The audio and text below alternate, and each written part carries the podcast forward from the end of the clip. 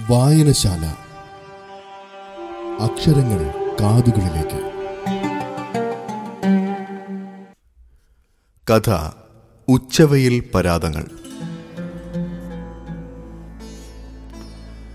നേരം പുലരാൻ ഏറെ വൈകുന്നത് പോലെയാണ് തംജീദിന് തോന്നിയത്.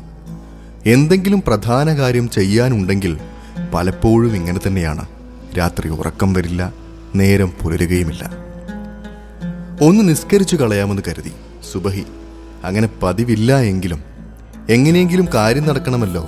ദൈവത്തെ കൂട്ടുപിടിച്ചിട്ടെങ്കിലും ഒന്നിനെക്കുറിച്ച് ഒരു ധാരണയുമില്ല. എന്താവോ എന്തോ. കോൺഗ്രസ് തുടങ്ങുന്നതിന് മുൻപേ എല്ലാം തീർക്കണം. ഹാങ്ങറിൽ നിന്നെടുത്ത ജീൻസ് തംജീദ് ഒന്ന് മണത്ത് നോക്കി. ഇന്നും കൂടി ഇടാം. മൂന്നല്ലേ ആയിട്ടുള്ളൂ നാളുകൾ ഈ ബേജാറിനിടയിൽ എവിടെയാ അലക്കാനും ഇസ്തിരി ഇടാനും നേരം? ഇന്നെങ്കിലും ഒരെണ്ണം കിട്ടിയാൽ മതിയായിരുന്നു. ഈ നഗരത്തിൽ ഒരു ഫ്ലാറ്റും കിട്ടാനില്ല എന്ന് വെച്ചാൽ ആ ക്രൈസിസ് തന്നെ ആയിരുന്നു ഇതിലും ഭേദം. ഇഷ്ടം പോലെ ഉണ്ടായിരുന്നല്ലോ ഒന്നും രണ്ടും മുറികളുള്ള ഫ്ലാറ്റുകൾ. വിസയ്ക്ക് വാടകക്കരാർ നിർബന്ധമായതുകൊണ്ടാണ് അല്ലെങ്കിൽ എങ്ങനെയെങ്കിലും അവരെ കൊണ്ടുവന്ന് മാസവാടകയ്ക്കെങ്കിലും താമസിപ്പിക്കാമായിരുന്നു. ഇതിപ്പോൾ ഒരു കൊല്ലത്തേക്ക് വേണം ഒന്നായിട്ട്. ആ കരാറ് മുനിസിപ്പാലിറ്റിയിൽ രജിസ്റ്ററും ചെയ്യണം. അത് കാണിച്ചാലേ വിസ കിട്ടുകയുള്ളൂ. ഉമ്മയെയും അനിയത്തെയും സ്പോൺസർ ചെയ്യണമെങ്കിൽ ശമ്പളം പതിനായിരം ദീർഘം വേണമെന്നറിഞ്ഞപ്പോൾ ഒന്ന് ബേജാറായി. നാലായിരം ദീർഘം മാത്രം ശമ്പളമുള്ള ഒരാൾക്ക് എങ്ങനെയാണ് വിസ കിട്ടുക? അവസാനം ജി എമ്മിന്റെ കാൽ പിടിച്ച് കരഞ്ഞു. സർ അവിടെ യുദ്ധം തുടങ്ങുകയാണ്. എങ്ങനെയെങ്കിലും അവരെ ഇങ്ങോട്ട് കൊണ്ടുവരണം. തന്റെ ഭാര്യയെ കൊണ്ടുവരാലോ? ഉമ്മയെയും അനിയത്തെയും വിട്ട് അവൾ വരില്ല സാർ. ഒന്നും പറയാതെ ജി എം പുറത്തേക്ക് പോകുന്നത് കണ്ട് പലസ്തീൻകാരനായ ഉമർ പറഞ്ഞു ഇതിപ്പോ ഒരു മലബാറിയായിരുന്നെങ്കിൽ പണ്ട് എപ്പോഴോ കൊടുത്തിട്ടുണ്ടാകും. എല്ലാ അറബികൾക്കും ഈ ഗതികേട് വന്നല്ലോ യാതാ അത്രയും പറഞ്ഞ് അയാൾ നെടുവീർപ്പിട്ടു. ജി എം കേരളക്കാരനായതുകൊണ്ടാണ് ഉമർ അങ്ങനെ പറഞ്ഞത്.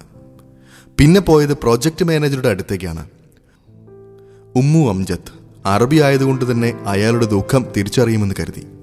മാമ എങ്ങനെയെങ്കിലും എന്റെ ഉമ്മയെയും ഭാര്യയെയും അനിയത്തിയെയും രക്ഷിക്കണം. ഫോൺ നമ്പറുകൾ മാനേജറുടെ കൈവിരലുകളിൽ ചടുല നൃത്തം ചെയ്തു. ഡയറക്ടർ ജി എം അങ്ങനെ നീണ്ടുപോയി ആ നിര. എച്ച് ആർ ഡിപ്പാർട്ട്മെന്റിൽ നിന്നും പതിനായിരം ദൃഹത്തിന്റെ സാലറി സർട്ടിഫിക്കറ്റ് കിട്ടിയപ്പോൾ ഒരു മഹാനദി നീന്തിക്കടന്ന് മറുകരയണഞ്ഞ സന്തോഷമായിരുന്നു തംജീദിന്. റോഡിൽ അധികം ട്രാഫിക് ഇല്ല പോസ്റ്റ് ഓഫീസ് റൗണ്ട് അബൌട്ടിലെ ടവറിൽ കണ്ട നമ്പറിൽ വിളിച്ചതാണ്. ഫ്ലാറ്റ് കാലിയുണ്ടോ എന്നറിയാൻ. ഒരെണ്ണം മാത്രമേ ഉള്ളൂ എന്നാണ് പറഞ്ഞത്. അതും ഇന്നലെയാണ് കാലിയായത്. ഇരുപത്തിരണ്ടാം നിലയിലാണ്. തരക്കേടില്ല. രണ്ട് മുറികളുണ്ട്. ധാരാളം. വല്ല അഭയാർത്ഥി ക്യാമ്പിനേക്കാളും നല്ലത് ഇതല്ലേ? ഗ്രോസറിയിൽ നിന്നും പത്രം വാങ്ങി മറിച്ചു നോക്കി. യാ ലാ ഉറക്കെ കരഞ്ഞുകൊണ്ട് കണ്ണുകൾ പൊത്തി. രാസായുധം. എത്ര കുഞ്ഞുങ്ങളാ. സർക്കാർ പറയുന്നു വിമതസേനയാണെന്ന്. അവർ തിരിച്ചു. ഇസ്രായേൽ എന്തെങ്കിലും ചെയ്യുമ്പോൾ ഇവരുടെയൊക്കെ പുകിൽ എന്തായിരുന്നു? മുസ്ലിങ്ങളെ കൊന്നൊടുക്കുന്നുവെന്ന്. മുസ്ലിങ്ങൾക്ക് നേരെ ഇത്രയും വലിയ ക്രൂരത ചരിത്രത്തിൽ ആരും ചെയ്തിട്ടുണ്ടാകില്ല. അല്ലെങ്കിലും മുസ്ലിങ്ങളെ കൂടുതലും കൊന്നൊടുക്കിയത് മുസ്ലിങ്ങൾ തന്നെയാണ്. മറ്റാരെക്കാളും അസദിന് പോകേണ്ടി വന്നാൽ എല്ലാം നശിപ്പിച്ചേ പോകുമെന്നാ തോന്നുന്നത് ഒറ്റ സൂര്യയും ബാക്കി വച്ചേക്കില്ല ഭരിക്കപ്പെടാൻ. തനിക്കില്ല എങ്കിൽ മറ്റാർക്കും വേണ്ട എന്ന സിദ്ധാന്തം. റിയൽ എസ്റ്റേറ്റിലേക്ക് വിളിച്ചപ്പോൾ ഇപ്പോൾ തന്നെ ചെല്ലാൻ പറഞ്ഞു. മുപ്പത്തിയാറായിരം ദീർഘം ഒരു വർഷത്തെ വാടക. രണ്ടായിരം ദീർഘം ഡെപ്പോസിറ്റും. മാസച്ചെലവ് മൂവായിരം ദീർഘം ബാക്കി ആയിരം ദീർഘം കൊണ്ട് കരണ്ടും വെള്ളവും ചെലവും എങ്ങനെയാ കഴിയാന്ന് ഒരു നിശ്ചയമില്ല ഇൻഷാ അല്ലാ തംജീദ് അങ്ങനെ മാത്രം പറഞ്ഞു. മനസ്സിൽ. ചിലപ്പോഴൊക്കെ അയാൾക്ക് അങ്ങനെയാണ്. അള്ളാഹുവിലുള്ള വിശ്വാസം വല്ലാതെ അങ്ങ് കൂടും. മറ്റു ചിലപ്പോൾ ഉദാസീനതയും റിയൽ എസ്റ്റേറ്റിൽ എത്തിയപ്പോൾ വാടക വിഭാഗത്തിൽ ഒരു മൽബാരിയാണ്. ഈ മൽബാരി തനിക്ക് തരില്ലേ? മനസ്സിലൊരു സംശയമുണ്ടായി അയാൾക്ക്. മൽബാരികൾക്കൊക്കെ സൂറികളോടും മിസിരികളോടും ഒരുതരം പുച്ഛമാണെന്നറിയാം. എന്താണാവോ ഇങ്ങനെ? ചിലപ്പോൾ തങ്ങളുടെ സ്വഭാവം കൊണ്ട് തന്നെ ആയിരിക്കും. അഹങ്കാരമല്ലേ? ഹിന്ദികളെയും ബംഗാളികളെയും രണ്ടാം തരക്കാരായല്ലേ തങ്ങൾ കണ്ടത്? അതൊക്കെ കൊണ്ടായിരിക്കും അവരിപ്പോൾ ഇങ്ങനെ. വിചാരിച്ചതുപോലെ തന്നെ മലബാരിക്ക് ഫ്ലാറ്റ് തരാനൊരു മടി. ആരോ നേരത്തെ ഏൽപ്പിച്ചു പോലും. യാചിച്ചപ്പോൾ അയാൾ സഹായിക്കാമെന്നേറ്റു. പക്ഷെ ആയിരം ദൃഹം വേണമെന്ന് ആരും കേൾക്കാതെ അയാൾ പറഞ്ഞു. സമ്മതിക്കാതെ തരമില്ലായിരുന്നു. വാടക കരാറുമായി നേരെ പോയി മുനിസിപ്പാലിറ്റിയിലേക്ക്. നീണ്ട ക്യൂ.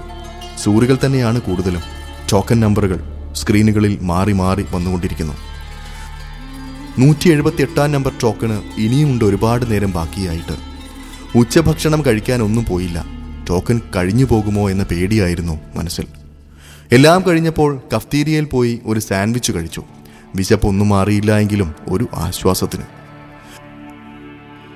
പിന്നെ ഇമിഗ്രേഷനിലേക്ക് പാഞ്ഞു തംജിദിന്റെ കാർ. ഏഴുമണി വരെ മാത്രമേ ഉള്ളൂ ഇമിഗ്രേഷൻ ഓഫീസ്. ഇപ്പോൾ തന്നെ സമയം നാല് കഴിഞ്ഞു.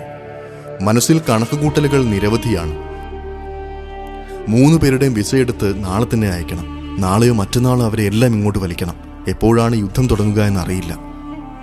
മെഡിറ്ററേനിയൻ കടലിൽ അമേരിക്കൻ പടക്കപ്പലുകൾ കാത്തുകിടപ്പുണ്ട് ഒബാമയുടെ കൽപ്പനയ്ക്ക്. സിറിയയ്ക്ക് പിന്തുണയുമായി റഷ്യൻ യുദ്ധക്കപ്പലുകളും. അവസരം മുതലെടുക്കാൻ ഇസ്രായേലും ആളാവാൻ ഇറാനും തയ്യാർ. അസദും വിട്ടുകൊടുക്കില്ല. അമേരിക്ക ബോംബിട്ടാലും റഷ്യ എതിർത്താലും ഒക്കെ മരിച്ചു വീഴുന്നത് സിറിയക്കാരാണ്. ഓരോ സൂര്യയുടെ മേലും എപ്പോൾ വേണമെങ്കിലും ബോംബുകൾ വീഴാം രാസായുധം വീഴാം. അവർക്കൊക്കെ എന്തു പറ്റാനാ? കുറേ ദൂരെയല്ലേ അമേരിക്കയും റഷ്യയും സനയുടെ കാര്യം ഓർക്കുമ്പോഴാണ് കഷ്ടം. കല്യാണം കഴിഞ്ഞിട്ട് ആറ് മാസമേ ആയുള്ളൂ. മധുവിത് പോലും ആഘോഷിച്ചിട്ടില്ല. രണ്ടാഴ്ച കഴിഞ്ഞപ്പോഴേ കമ്പനിയിൽ നിന്ന് വിളി വന്നു. ലീവ് നീട്ടിക്കിട്ടില്ലാന്ന്.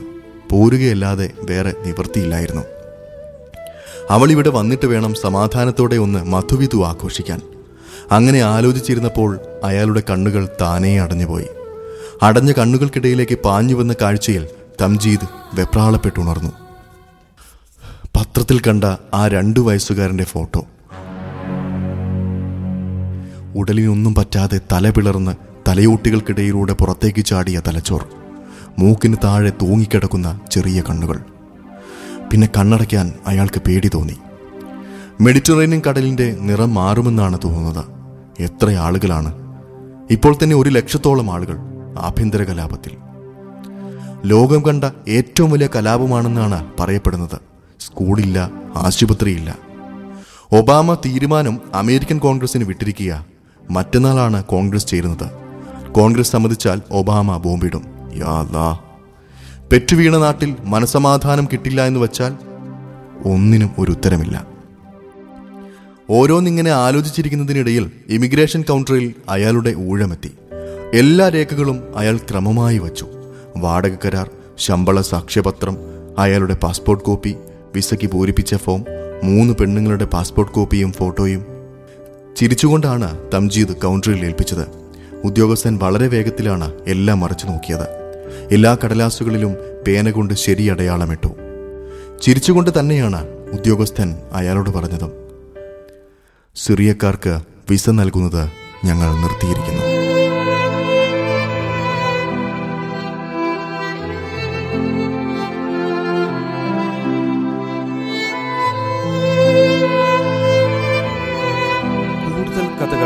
ആസ്വദിക്കാൻ media M C P YouTube channel ഇപ്പോൾ തന്നെ സബ്സ്ക്രൈബ് ചെയ്യുക.